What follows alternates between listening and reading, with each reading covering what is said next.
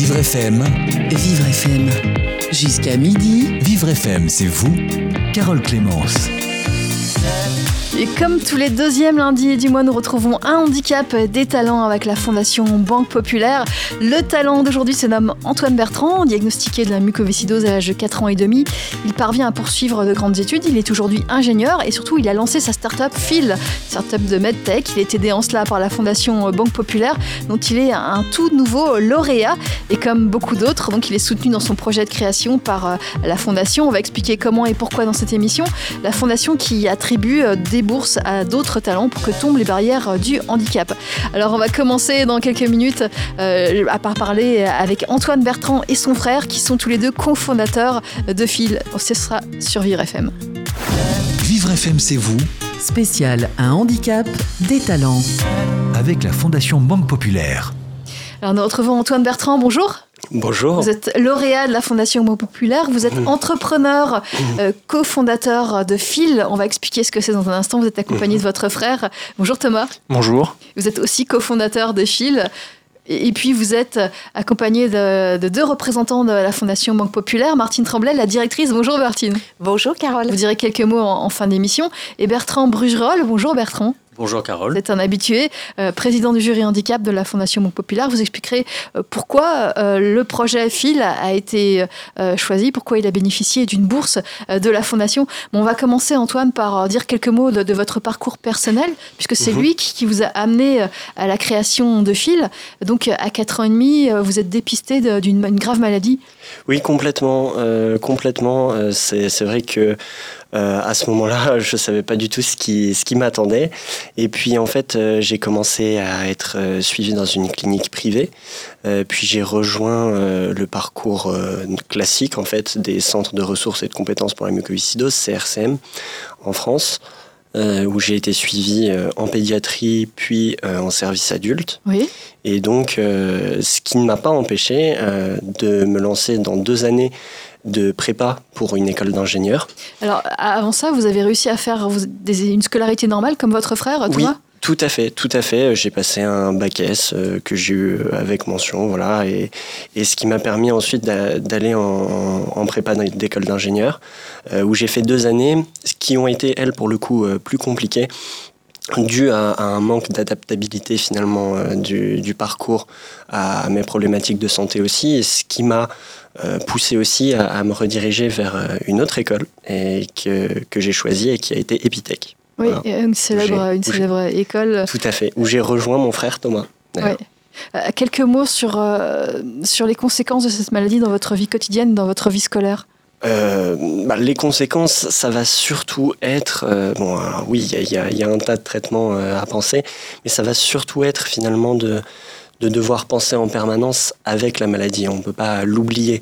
Euh, donc, c'est-à-dire que plutôt que juste de dire euh, on va aller faire un foot, il faut se dire euh, euh, où est-ce qu'on va aller faire un foot? Est-ce que j'ai de l'eau? Est-ce que j'ai bien les traitements? Est-ce que j'ai bien euh, un goûter? Si jamais je, tom- je tombe en hypoglycémie Etc. Tout ce, ce genre de problématiques qu'il faut prendre en compte finalement en permanence. Mais, euh, mais en même temps, c'est très formateur. Oui. Euh, Thomas et, vous, qui, vous êtes le frère, donc vous accompagnez euh, depuis, depuis tout petit euh, Antoine. Il y a aussi des questions que, que- vous vous posez, il y a aussi une façon différente pour vous d'appréhender la vie. Ah bah en fait c'est sûr que la mucoviscidose c'est une maladie qui qui forme en fait tout l'entourage, c'est-à-dire les, les proches ou n'importe qui. Forcément, comme disait Antoine, penser au goûter, penser à, à l'endroit où on va aller, est-ce que c'est adapté pour euh, quelqu'un qui a la mucoviscidose ou quoi que ce soit, c'est quelque chose qui en devient un automatisme. Mais c'est sûr que ça change euh, toute la vie. Quoi. Oui. Et, pour les études, euh, ça n'a pas posé de problème particulier? Il n'y a pas de fatigue supplémentaire pour faire des études? Il n'y a pas de. Si, il y a, il y a une, il peut y avoir une forme de fatigue. En fait, surtout pour moi, c'est c'est le, le facteur aléatoire.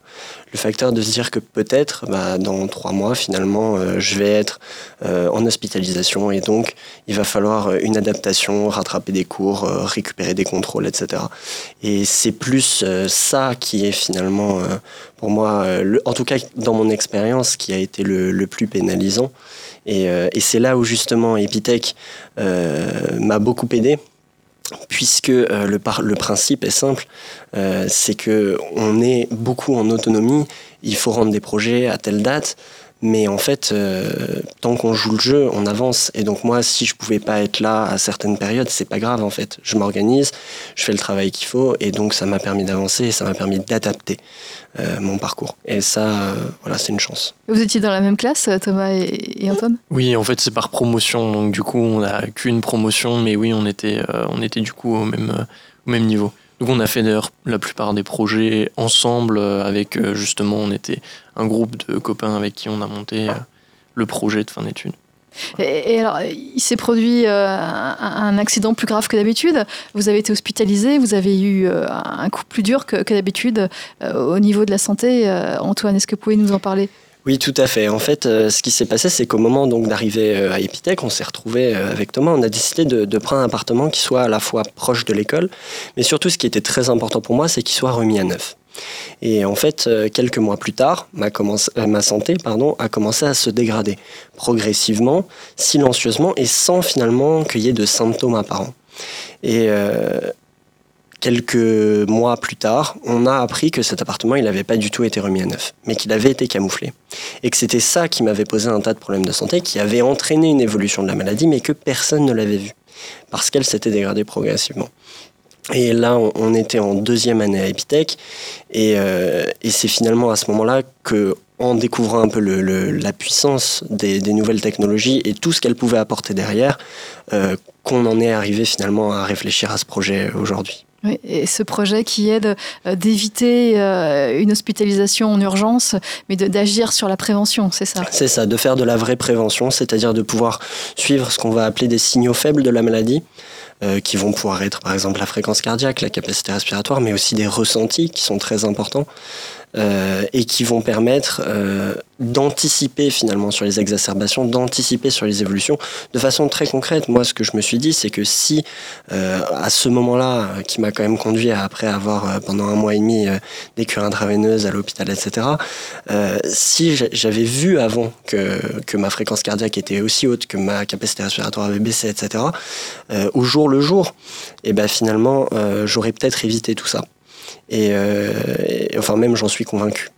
Et donc, c'est pour ça qu'on s'est lancé dans ce projet et que, euh, euh, bon, on va pouvoir en reparler, mais on s'est lancé avec Thomas, mais aussi avec, avec d'autres camarades à l'époque pour notre projet de fin d'études à Epitech. Oui. Thomas, vous mhm. avez tout de suite été, été d'accord, a suivi tout de suite le projet d'Antoine. C'est lui qui a eu l'idée de, de, travailler sur ce projet de recherche? Bah oui, enfin globalement oui, c'est venu de lui, c'est venu du coup de son histoire personnelle. Après, euh, j'ai presque envie de dire que c'est logique en fait de suivre, si on suit des indicateurs de, de santé qui sont euh, prouvés et qui sont connus comme étant des indicateurs de santé viables et, euh, et si on les suit, on connaîtra l'évolution de la maladie. C'est logique, si on les suit, d'avoir une meilleure vision de la maladie et donc de pouvoir anticiper des problèmes. Et c'est logique également que en faisant de la prévention euh, et en évitant d'aller en urgence ou à l'hôpital, forcément le patient va aller mieux dans sa vie de tous les jours. Et le but étant qu'il aille le mieux lui et, et non pas qu'il aille euh, bien, puis qu'il aille à l'hôpital, puis qu'il réaille bien, puis etc. Et de voir le cycle en permanence. Oui, puisqu'Antoine, ça, ça, a eu des conséquences négatives sur votre capacité respiratoire, cette, ah oui, oui, bah, c'est-à-dire que j'avais perdu à peu près 20%. J'étais tombé à 50% de capacité respiratoire. Et aujourd'hui, euh, les médecins considèrent euh, que euh, à partir d'un certain stade, à partir d'une certaine évolution, euh, la maladie est irréversible. Euh, c'est pas censé remonter et c'est un peu en cela que euh, aussi aujourd'hui on a plus d'écoute, c'est qu'aujourd'hui je suis à nouveau à 70% de capacité respiratoire. Euh, parce que ça fait 4 ans que je ne suis que je n'ai plus de cure intraveineuse, que je n'ai plus d'hospitalisation complète, euh, que finalement j'ai un état de santé qui est stable et qui me permet par le reste, c'est-à-dire par le sport, par le cadre de vie, par les nouveaux traitements aussi, de récupérer. Et c'est ça qui est important. Oui, et donc vous vous connaissez tout particulièrement bien. Euh, vous voudriez que chaque patient de mycoviscidose puisse faire la même chose que vous, puisse se, suivre, euh, se tester euh, avec un, protocole, j'imagine? Oui, complètement. Enfin, je, suis à peu près convaincu que n'importe qui qui a la connaissance finalement et qui peut l'observer surtout au quotidien euh, de l'évolution de ces données de santé de façon entre guillemets parfaitement logique, comme Thomas l'a dit, euh, pourra sans problème, euh, encore une fois, avec un dialogue avec l'équipe soignante, se prendre en charge beaucoup mieux et donc améliorer à la fois sa qualité de vie et son pouvoir d'agir. Alors, vous avez lancé ce, projet de, recherche. Euh, on, va, vraiment expliquer ce que c'est. C'est un projet de recherche euh, qui va permettre euh, aux patients, avec des objets connectés, de, tester, de se tester eux-mêmes. Et, ces informations vont être envoyées à, l'hôpital Foch et puis au, CNRS. C'est ça, j'ai bien résumé? Alors, c'est presque ça. c'est presque ça. en fait, l'idée, c'est de pouvoir évaluer l'impact de notre solution sur la vie des patients sur la relation de soins et sur la qualité de vie des, équipes au travail. Et en suivant effectivement euh, certains signaux faibles dont j'ai parlé euh, à l'aide d'objets connectés et d'applications mobiles. L'idée étant euh, qu'on a eu un parti pris, pas, pas d'ailleurs uniquement nous, mais, mais avec l'hôpital Foch, qui a été que l'idée était de pouvoir dire aux patients, on n'est pas là pour vous fliquer.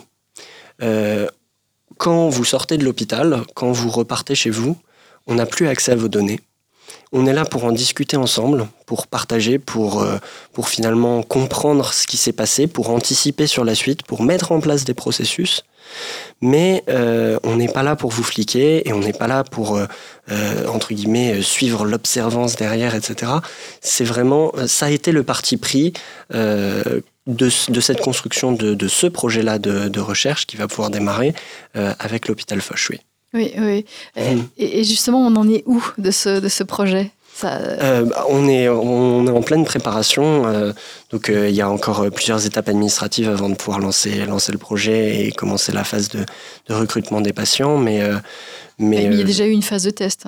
Oui, en fait, nous, ça fait plusieurs, ça fait un, un peu plus d'un an et demi maintenant. Hmm qu'on est en bêta test avec euh, des patients, donc eux qui ne sont pas suivis euh, à Foch, euh, qui sont du coup testeurs et en même temps avec qui on co-construit la solution. Et ce qui était important pour nous, c'est de choisir des patients qui aient des profils variés. Parce que la mucoviscidose, c'est une maladie qui est évolutive. Et donc moi, j'ai la chance de, par exemple, ne pas être greffé. Euh, on a un patient euh, avec nous qui est justement greffé pour pouvoir réfléchir finalement à, l'adaptabilité de la solution pour tous les profils. Et euh, d'ailleurs, il y a, cette, comment dire, cette importance de, de l'évolution de la maladie, mais il y a aussi une autre importance, c'est le profil psychologique du patient on a cherché aussi des patients euh, qui euh, n'avaient pas forcément euh, autant ce besoin, peut-être que moi, d'avoir un contrôle sur leur maladie. Parce que c'est encore une fois, un rapport à la maladie peut être très différent d'un patient à l'autre. Et l'idée, c'est pas de répondre à, 5% des patients ou à une population très ciblée. L'idée, c'est que ça puisse s'adapter à tous. Et pour ça, l'idée, c'est de commencer par ouvrir un dialogue et pas par rendre la solution personnalisable. Et c'est ce qu'on fait. Euh, quel intérêt pour euh, le personnel soignant, pour les hôpitaux justement de euh, votre, votre recherche? Pour notre recherche, eux, ce qui les intéresse beaucoup, c'est de pouvoir constater qu'il va y avoir des corrélations entre l'évolution des données de santé et les événements cliniques, voire de la vie du patient. Je vais prendre un exemple très simple. moi, il y a quelques années, je prenais le métro, j'étais malade. Je le savais pas. Aujourd'hui, on sait que dans le métro, il y a dix fois plus de particules que dans l'air. À Paris, la, pollution, c'est très à la mode. Et ben là, c'est euh, un point très concret. Moi, aujourd'hui, euh, je sais que si je prends le métro et que je vais euh, tester ma capacité respiratoire derrière, je vais avoir perdu, je vais avoir perdu de la capacité respiratoire et on va le voir instantanément. Et ça, c'est des choses qu'on ne pouvait pas spécialement voir avant, ou en tout cas pas dans un contexte qui soit pertinent. Nous, l'idée, c'est vraiment de créer ce contexte pertinent pour pouvoir avoir un suivi complet des données de santé, euh, à la fois, encore une fois, objectives et des ressentis, parce que les ressentis sont importants aussi. on va continuer à en parler avec vous, Antoine Bertrand, euh, Thomas euh, Bertrand également, Bertrand Brugerol et, Martine Tremblay. Dans un instant sur Vire FM, je rappelle que c'est l'émission Un handicap des talents sur Vire FM, c'est vous. On parle des lauréats de la Fondation Banque Populaire et de ce qu'ils mettent en place. Vivre FM, c'est vous. Spécial Un handicap, des talents. Avec la Fondation Banque Populaire. Et nous retrouvons un lauréat de la Fondation Mont Populaire. Aujourd'hui, il s'agit d'Antoine Bertrand, récent lauréat, entrepreneur, cofondateur de Phil avec son frère Thomas qui est ici présent. Nous avons aussi la directrice de la Fondation Mont Populaire, Martine Tremblay, qui interviendra en fin d'émission, et Bertrand Brugerolles, le président du jury handicap de la Fondation Banque Populaire, qui nous expliquera pourquoi il a euh, choisi, entre autres, euh, enfin, il n'était pas seul, mais choisi ce projet pour, euh, pour être récompensé. on revient alors sur ce projet. Thomas, on a bien compris le, pourquoi, mais, comment ça se passe concrètement? Comment les, patients vont pouvoir donner des indications sur la maladie? Alors en fait du coup euh, donc Phil c'est une solution du coup c'est-à-dire que c'est pas juste des applications mobiles ou juste des objets connectés. L'idée c'est de mettre ensemble des données de santé qui sont prises donc par des objets connectés. Donc par exemple la fréquence cardiaque qui est prise avec un spiromètre. Donc un spiromètre c'est quoi Un spiromètre c'est euh, un outil dans lequel on souffle dedans pour calculer la capacité respiratoire et c'est justement Nuvoair une start-up suédoise qui le développe et avec qui on travaille. D'accord. Et également une montre connectée, euh, donc Antoine a au poignet, euh, Weavings, également une balance. Et justement, donc c'est également une start-up, une, pas une start-up, mais une société avec qui on travaille.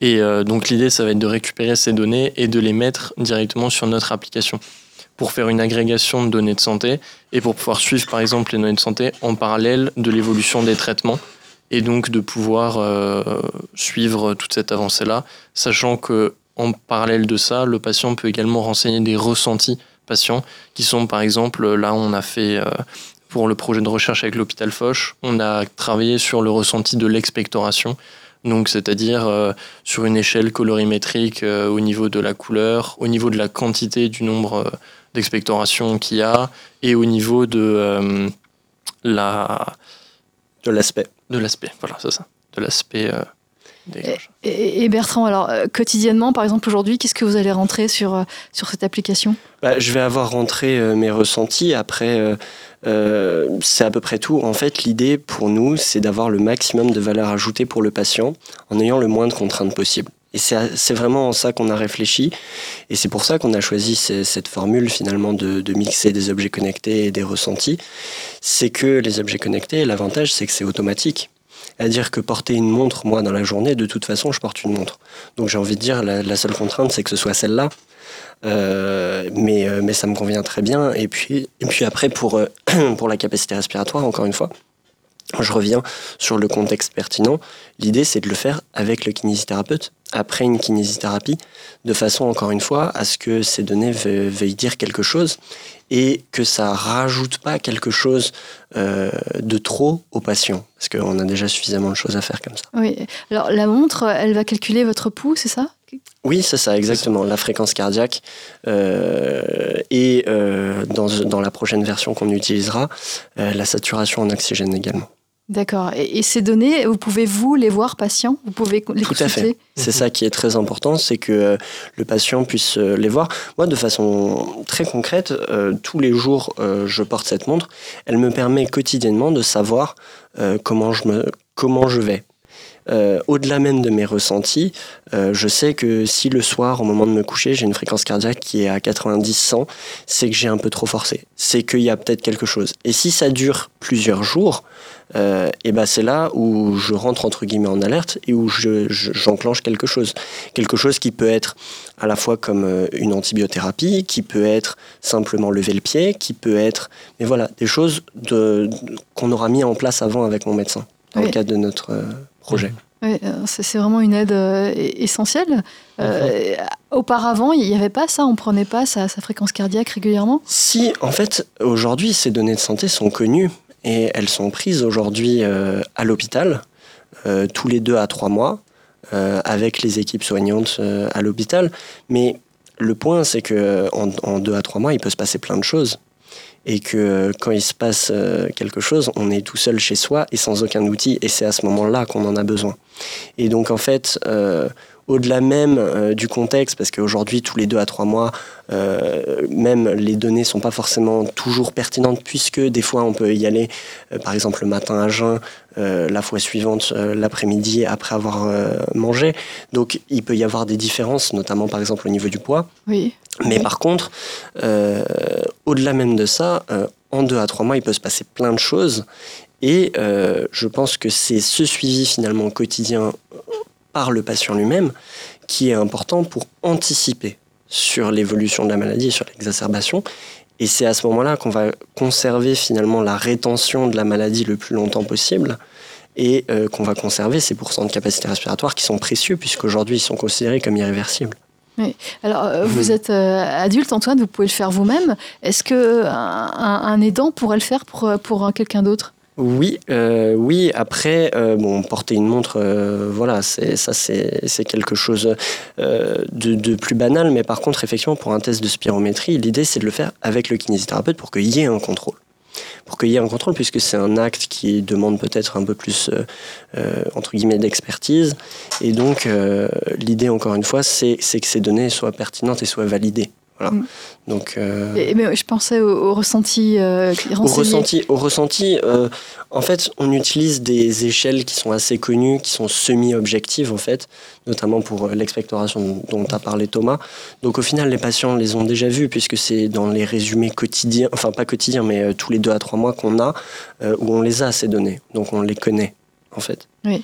Euh, alors, je voulais qu'on revienne sur euh, le, la création de fil. Fil, mhm. déjà, qu'est-ce que ça signifie? Pourquoi fil? Ça s'écrit PH.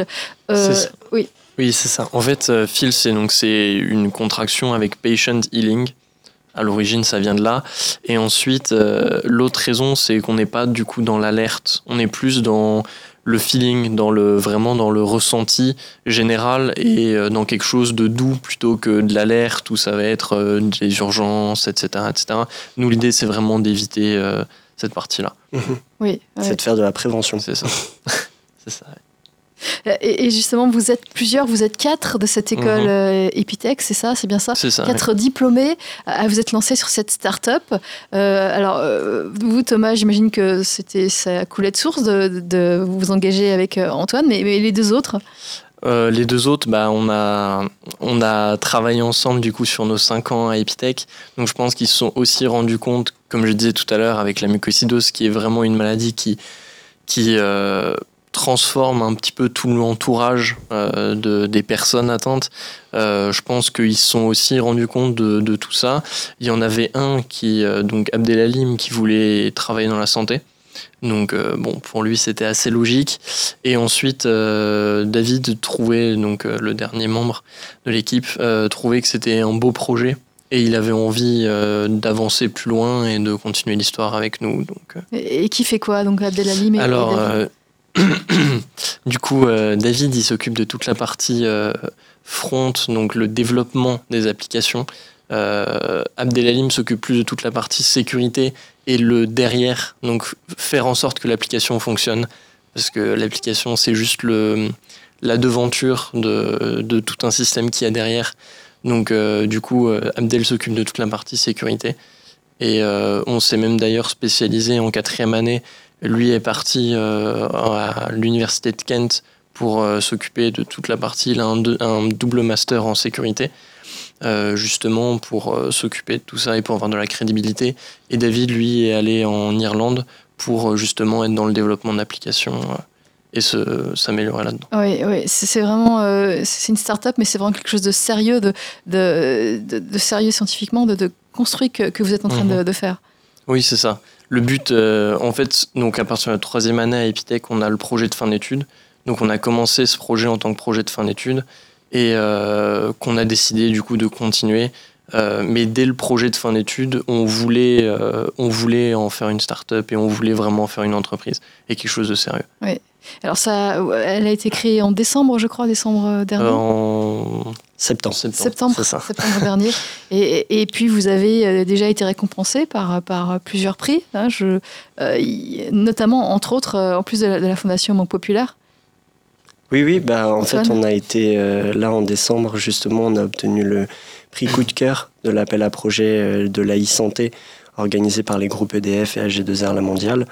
c'est vrai que c'était un, moment fort pour nous parce que c'était une reconnaissance de plusieurs années de travail euh, qui commence à payer. Bon, là, on ne l'a pas dit, mais c'est vrai qu'en quatrième année, euh, donc Thomas est, parti également un an à Bruxelles pour se former euh, au management agile, in startup. c'est pour ça qu'il gère l'opérationnel du projet. Et en l'occurrence, euh, tout le monde en fait euh, est parti à l'étranger et moi je suis resté en France pour piloter. Euh, donc en fait, ça fait deux ans que je suis à temps plein sur ce projet, à réfléchir, à concevoir, à discuter avec des médecins, à comprendre leur, leur avis, à me rapprocher d'acteurs aussi institutionnels pour essayer de, de, comprendre quelles sont les problématiques qui eux peuvent être un levier pour avancer avec eux. Euh, donc, euh, donc voilà, c'est vrai que là, c'était un peu une concrétisation finalement de, oui. tout ça. Antoine Bertrand, euh, Thomas Bertrand, Martine Tremblay et Bertrand Brugerol, vous restez avec nous. nous restons toujours dans un handicap des talents jusqu'à midi sur Vivre FM. Vivre FM, c'est vous. Spécial un handicap des talents. Avec la Fondation Banque Populaire la Fondation Mon Populaire qui donne sa chance à des personnes talentueuses qui sont entre autres porteuses de handicap. Et aujourd'hui, le lauréat de la Fondation Mon Populaire que nous recevons, euh, c'est Antoine Bertrand qui est atteint de mucoviscidose et, qui a cofondé euh, une start-up, Phil, P-H-E-A-L, exactement. Vous faites oui de la tête, Thomas, c'est bien ça. Euh, une start-up qui permet d'améliorer le parcours de soins des personnes atteintes de mucoviscidose. C'est très bien encadré, c'est en partenariat avec le CNRS et, et vous travaillez avec euh, l'hôpital Foch. Alors vous avez, euh, vous êtes soutenu. Euh, on a, on a déjà parlé de, récompenses que vous avez eues. Vous êtes également soutenu par la Fondation Banque Populaire. C'est intervenu à quel moment dans, dans votre parcours?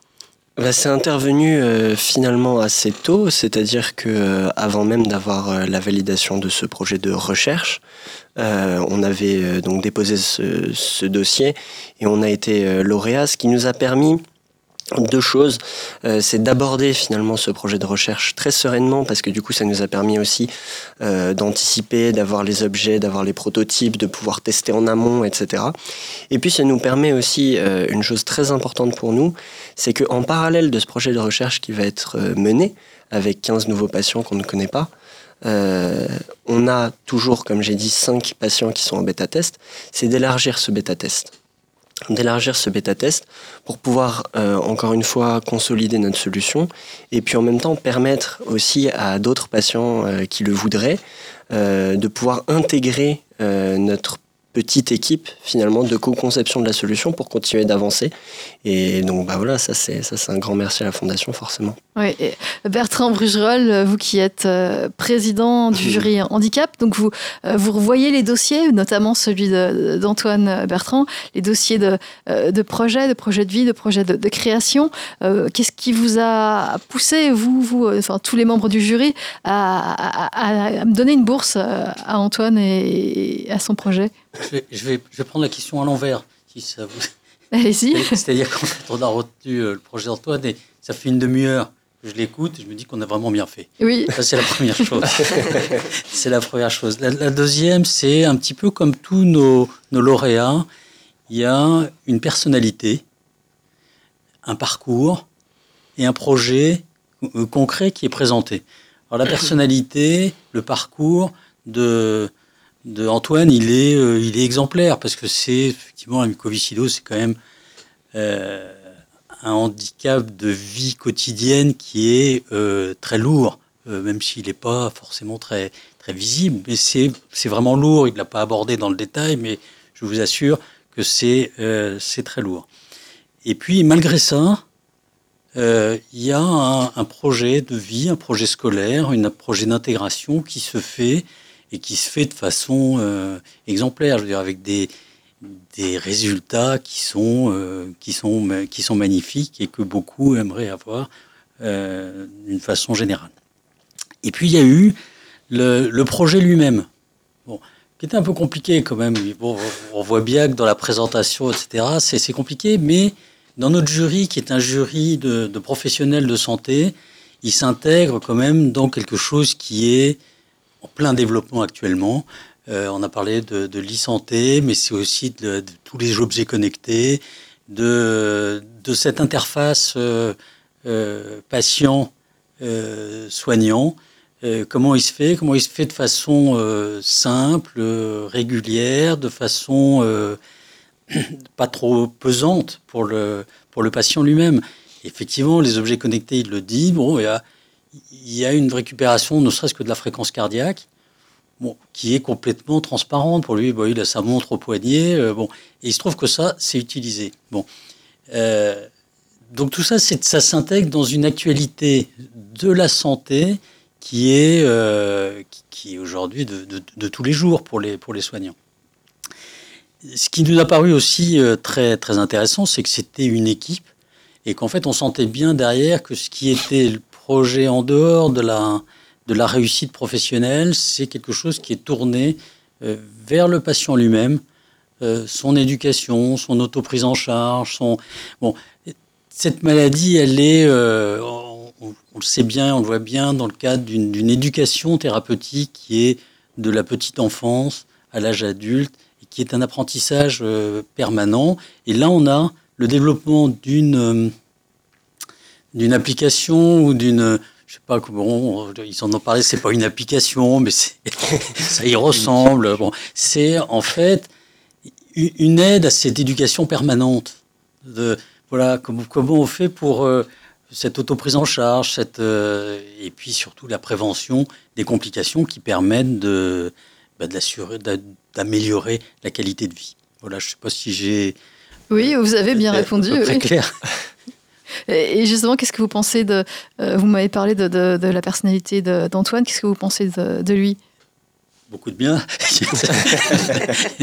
non, non, mais je trouve que c'est exemplaire. Je veux dire que tous les mois, on vous présente des, lauréats. Et moi, je suis chaque fois euh, complètement émerveillé par le, par leur parcours, par leur personnalité, par euh, et on dit c'est un, handicap des talents.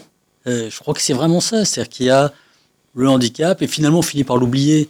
Hein. c'est on voit plus que le talent et on voit plus que le, projet et qui finalement nous passionne. On est on est passionné du projet, on oublie le reste. Alors quand il est avec son frère, en plus, on ne sait plus qui a qui est le porteur du projet à un moment donné. Mhm. Euh, justement, vous voyez beaucoup de gens qui présentent euh, des projets. Vous ne pouvez pas retenir tout le monde, évidemment, faute de, moyens financiers. Euh, qu'est-ce qui fait que tel projet, par exemple, celui d'Antoine et de Thomas, tel projet, il va être retenu et, pas tel autre?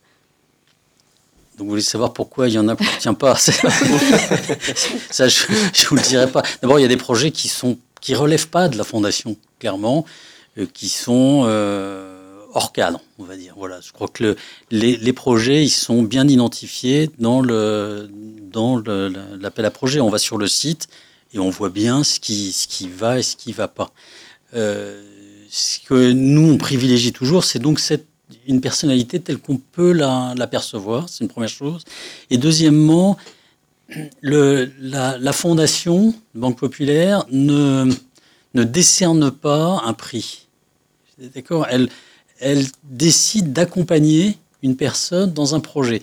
Oui, c'est un petit peu différent. C'est pas un projet fini, c'est quelque chose non, c'est pas, C'est pas une c'est une récompense, mais c'est pas, si vous voulez, le côté euh, vous avez bien travaillé, on vous donne une récompense. Non, mmh. euh, on croit en vous. On a confiance en vous. C'est vraiment c'est cet euh, argument qui pour nous est primordial. C'est on a confiance, on croit en vous. Bon, on peut se tromper, mais c'est pas le, c'est pas le, voilà. On croit en vous. Allez-y, on est derrière. Et si on peut faire quoi que ce soit pour vous aider, vous n'hésitez pas durant tout le parcours, puisque c'est un accompagnement sur trois ans. Là aussi, c'est quelque chose d'absolument exceptionnel. Voilà. Alors, je réponds pas tout à fait à votre question. Vous dites, bah, finalement, pourquoi il y en a que vous ne retenez pas?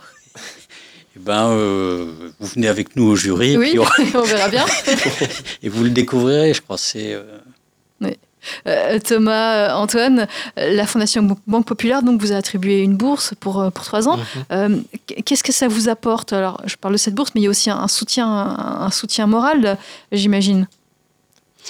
Bah, c'est sûr, c'est sûr. Nous, ça a été un, ça a été un plus qu'un prix justement. J'aime beaucoup cette idée d'accompagnement.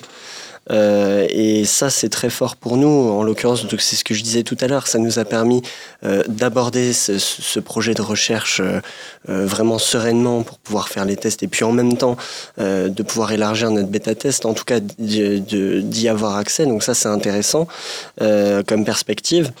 Euh, au-delà de ça, moi, je, je, rebondirais juste sur une chose, c'est que Phil, pour moi, il y a, deux innovations. Il y a l'innovation d'usage, finalement, de, de l'utilisation de ces nouvelles technologies, mais il y a aussi une autre innovation qui, pour moi, est la première innovation de Phil, c'est l'innovation sociale de remettre le patient au cœur du processus et de recréer finalement ce dialogue entre le patient et les équipes.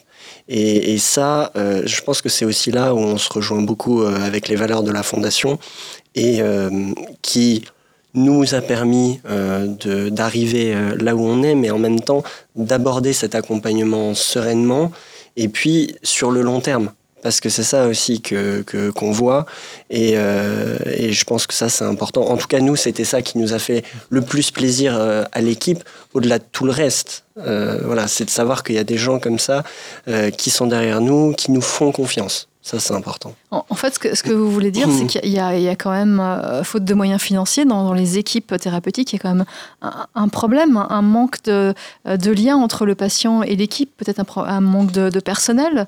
Et, et, vous, vous êtes là pour, pour arranger un petit peu les choses? Je ne sais pas si c'est euh, directement lié à un manque de personnel euh, ou même euh, s'il y a un, un manque de, de, comment dire de lien euh, direct, enfin, direct entre les équipes et, leurs patients. C'est plus que euh, la relation qu'il y a aujourd'hui euh, est forcément un petit peu biaisée par justement encore une fois des données qui ne sont suivies que euh, à long terme, c'est-à-dire tous les trois mois, et qui peut se passer plein de choses. Et donc que le patient peut avoir l'impression à un moment d'être un petit peu abandonné, surtout quand on connaît euh, les conditions aujourd'hui, euh, mais pas uniquement de la mucoviscidose d'ailleurs, hein, dans, dans, plein d'autres suivis de, maladies chroniques, euh, avec des réponses qui peuvent être parfois, euh, disons, prendre du temps, mais ce qui est normal parce que aujourd'hui euh, les équipes sont, enfin, c'est des véritables vocations. Pour avoir travaillé, rencontré avec euh, ces médecins, ces soignants, c'est des véritables vocations. Mais c'est vrai qu'il y a des fois, euh, ça devient compliqué et on doit traiter l'urgence avant tout. Et le problème, c'est qu'à force de traiter l'urgence, euh, ce qui n'était pas urgent le devient. Et c'est là où euh, Phil, entre guillemets, intervient. C'est que euh, l'idée, c'est que quelque chose qui ne va pas être encore une urgence euh, va prendre quelques minutes à traiter, alors que quand ça sera une urgence, ça va prendre des semaines. Et c'est là où on va perdre énormément de temps. Mais aujourd'hui, on ne peut pas voir cette logique. Oui. Mmh. Euh, on va continuer à parler de, de fil de votre, euh, de votre création euh, médico et économique. C'est une expérience euh, fabuleuse. On, va continuer d'en parler avec vous, Antoine, Thomas, Bertrand, Bertrand Brugerol et, et, puis Martine Tremblay sur Vivre FM. Vivre FM, c'est vous. Spécial Un handicap, des talents. Avec la Fondation Banque Populaire. Comme tous les deuxièmes lundis du mois, nous recevons avec la Fondation Banque Populaire un handicap des talents. Nous recevons le lauréat, l'un des lauréats de la Fondation Banque Populaire. Aujourd'hui, il s'agit d'Antoine Bertrand. Il est venu avec son frère nous parler de, de sa start-up, Phil, qu'il a cofondé avec deux autres, deux autres camarades de promotion de, de l'Epitech. Une Phil qui, qui permet de, de créer une expérience médico-économique, un projet de recherche avec le CNRS, l'hôpital Foch, et aussi euh, une association, une grosse association. Oui, bah, en fait, euh, c'est dans le cadre d'un appel à projet de l'association Grégory Le Marchal, qui est la deuxième association de patients en France, euh, qu'on a pu mener, euh, qu'on a pu préparer finalement ce projet de recherche. Euh, avec euh, l'hôpital Foch et avec le CNRS, effectivement. Oui. Et euh, vous avez une grosse actualité en ce moment euh, qui, qui, peut en parler, Thomas Alors, euh, on vient de remporter du coup euh, le Health Tech Challenge du Techinov. donc, du coup, on sera le 27 février. C'est ça. En fait, enfin, on est lauréat du Health Tech Challenge. Mm -hmm. ce qui fait que on pitchera sur le Techinov, qui est un salon en fait qui se passe le 27 février. Euh, à Paris. Et, euh, et, donc voilà, donc c'est une très bonne nouvelle pour nous forcément. Euh, c'est aussi la suite finalement du prix aussi de d'EDF à G2R La Mondiale qui nous a permis, je pense, d'avoir une crédibilité aussi supplémentaire. Donc c'est ça qui est intéressant, c'est l'évolution. Sachant que tout ça quand même partait au départ simplement de, du, challenge d'Epitech. Oui. voilà, c'était... Quatre ingénieurs qui se sont lancés dans Exactement. ça, ça, paraît un peu fou comme ça, mais, mais c'est complètement ça. Et puis suite à l'incubation, voilà, on a avancé, on avance petit pas par petit pas, mais, mais avec des pas rapides. Voilà. Et, puis l'avenir, euh, c'est quoi, Thomas Ou bah, Antoine Alors on va, on est justement en train de monter un crowdfunding avec euh, Ulule, euh, donc qui sera vraisemblablement pour fin 2020, et justement avec comme idée de faire un complément pour l'expérimentation médico-économique qu'on voudra monter. pour la suite, justement pour permettre aux gens, pour que nous, on puisse rester le plus possible indépendant pour justement cette, euh, pour euh, avoir nos valeurs et pour rester dans nos valeurs et ne pas déroger. Sachant que, euh, sachant que l'idée, c'est avant tout d'avoir, entre guillemets, des, plusieurs possibilités. Aujourd'hui, le monde de la santé, c'est un monde qui est compliqué à aborder et qui est, dans lequel c'est compliqué d'innover parce que la phase d'expérimentation, c'est une chose, la phase de vie réelle, c'en est une autre. Oui. Euh, il y a des délais qui sont très longs. Nous, euh, c'est clair qu'on vise aujourd'hui des dispositifs médicaux, ça prend du temps. Euh, et donc, l'idée, c'est de se donner un maximum de chances d'y arriver.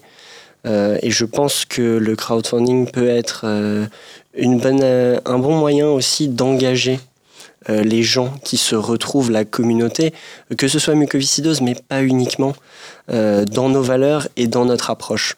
Une approche qui soit euh, centrée évidemment sur le patient, sur, cette, euh, sur ce dialogue entre l'équipe, le patient, et puis forcément aussi avec un peu de digital dans tout ça. Oui. le digital, c'est pas gadget, non? On, a on a parfois cette impression. C'est vrai, parce que en fait, complètement, parce que je pense que ça a été beaucoup montré comme ça et beaucoup utilisé comme ça. Sauf qu'en fait, tous les tout, sportif court avec une montre connectée. Euh, ce serait impensable de partir sans un bracelet, etc., etc. Sauf qu'en fait, dans des choses qui sont finalement, pour moi, en tout cas, beaucoup plus importantes que sont simplement la vie, en fait, la santé, euh, et ben c'est assez peu utilisé. En tout cas, c'est en train de le devenir de plus en plus, euh, mais ça a mis du temps. Et on voit surtout que c'est assez compliqué de le faire rentrer dans un usage médical, euh, pas utilisé par toutes les parties. Parce qu'en fait, il y a beaucoup d'intervenants dans, dans, un parcours de soins.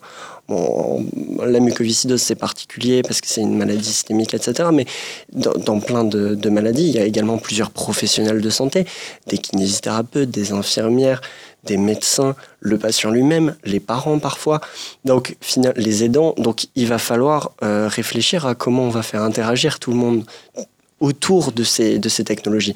Mais c'est pour ça que là, c'est des technologies au service de l'usage, au service du patient. Et c'est ça qui est, euh, qui est important et je pense qu'on essaye d'apporter, euh, en tout cas, du mieux possible. Voilà. Euh, vous êtes d'accord, Thomas, évidemment Ah oui, complètement. Bah, c'est la vision qu'on a. Hein. C'est vrai que vu qu'on est effectivement d'Epitech, euh, c'était un petit peu euh, notre volonté aussi de rester dans tout ce qui était digital et de le remettre au service de l'humain parce qu'il y, a beaucoup de, y a beaucoup de digital qui est juste utilisé comme gadget aujourd'hui. Et d'ailleurs, c'est ce que nos partenaires nous expliquaient. Ils n'ont aucun problème pour vendre un produit des parents pour le faire rentrer dans l'usage, comme expliquait Antoine, c'est extrêmement compliqué. Euh, Martine euh, Tremblay, euh, je vous donne la fin, de, cette émission. Il reste quelques minutes. vous vouliez nous parler d'un précédent invité, d'un précédent lauréat de, cette émission, Un handicap des talents? Oui, tout à fait. Je voulais raconter en fait une belle histoire qui a eu lieu bah, pendant cette émission, Un handicap des talents, en décembre dernier. Nous avions euh, à nos côtés donc un lauréat artisan d'art, William Amor, qui a créé son projet Les créations messagères. C'est un projet donc euh, artistique, c'est un projet environnemental puisqu'il recycle des matières délaissées comme les bouteilles plastiques, les déchets de la mer pour en créer des, fleurs magnifiques. Mais c'est aussi un projet euh, social puisqu'il permet à des personnes en situation de handicap de travailler à ses côtés en fait, il leur offre de découvrir un métier euh, qui a des codes quand même très particuliers.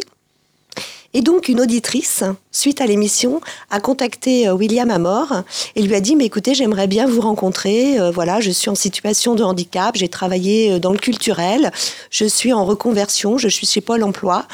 Et ils se sont rencontrés et finalement, ben, William Amor, euh, voilà, l'embauche. Donc elle va commencer à débuter à ses côtés pour un contrat euh, d'un an, je crois. C'est une très bonne nouvelle, euh, Martine Tremblay. Mais oui, voilà. Donc pour tous les auditeurs qui nous écoutent, ben, n'hésitez pas à nous contacter, à déposer les dossiers. C'est jusqu'au 15 mars. Alors déposer des dossiers pour obtenir éventuellement une bourse, pour être lauréat de la Fondation Banque Populaire dans, dans le jury handicap.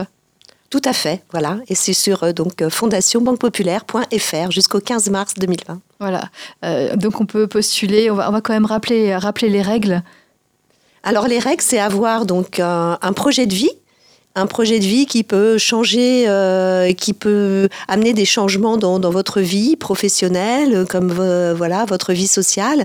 Et donc euh, bon, il y a quelques petites euh, contraintes que l'on peut retrouver donc sur le site. Hein. C'est être âgé de moins de 50 ans, c'est d'avoir un handicap supérieur à 50% c'est d'avoir un projet en France et en métropole. Enfin voilà. Et puis, ben, écoutez, être animé donc par l'envie d'agir, l'envie d'entreprendre. Et puis euh, Bertrand nous a expliqué tout à l'heure, Bertrand Brugerol, le président du jury handicap, euh, c'est bien d'avoir un... Il y, a de la concurrence, il faut avoir un projet qui, tient la route quand même. Oui, c'est quand même très difficile de devenir lauréat de la, fondation, mais il faut avoir un, vrai projet. Un vrai projet et une personnalité. Et assez, euh, il faut qu'on arrive à, retrouver sur le dossier une, une personnalité qui va nous séduire. Hein, si vous voulez, on n'a pas la, chance, comme les autres jurys euh, musique et euh, artisanat d'art, de rencontrer en direct pour la sélection euh, les, les futurs lauréats. Et donc, il faut qu'on, à travers le document qui nous dépose, il faut qu'on sente cette envie d'entreprendre et cette personnalité. Le dernier mot, Thomas, Antoine, Bertrand, avant de conclure cette émission vous pouvez retrouver euh, déjà nos actualités sur fil.fr. Donc c'est fil p h e a l.fr. Et, puis bah, soyez au rendez-vous pour le crowdfunding. Je pense que c'est quand même aussi euh, un point important. Après, euh, il y a aussi simplement le fait de, de, de, venir nous rencontrer. on sera de plus en plus sur les salons, salon de la mucoviscidose, salon également euh, on essaiera d'être sur le Vivatech, euh, sur le Tech Donc voilà, venez nous voir. Euh, merci à vous quatre. Merci Antoine, merci Thomas Bertrand, merci Martine. Brugerolles. Merci, merci Bertrand. Non, merci Bertrand Brugerolles et merci Martine Tremblay. Merci Carole. Merci Carole. merci, merci beaucoup. Vivre FM podcast.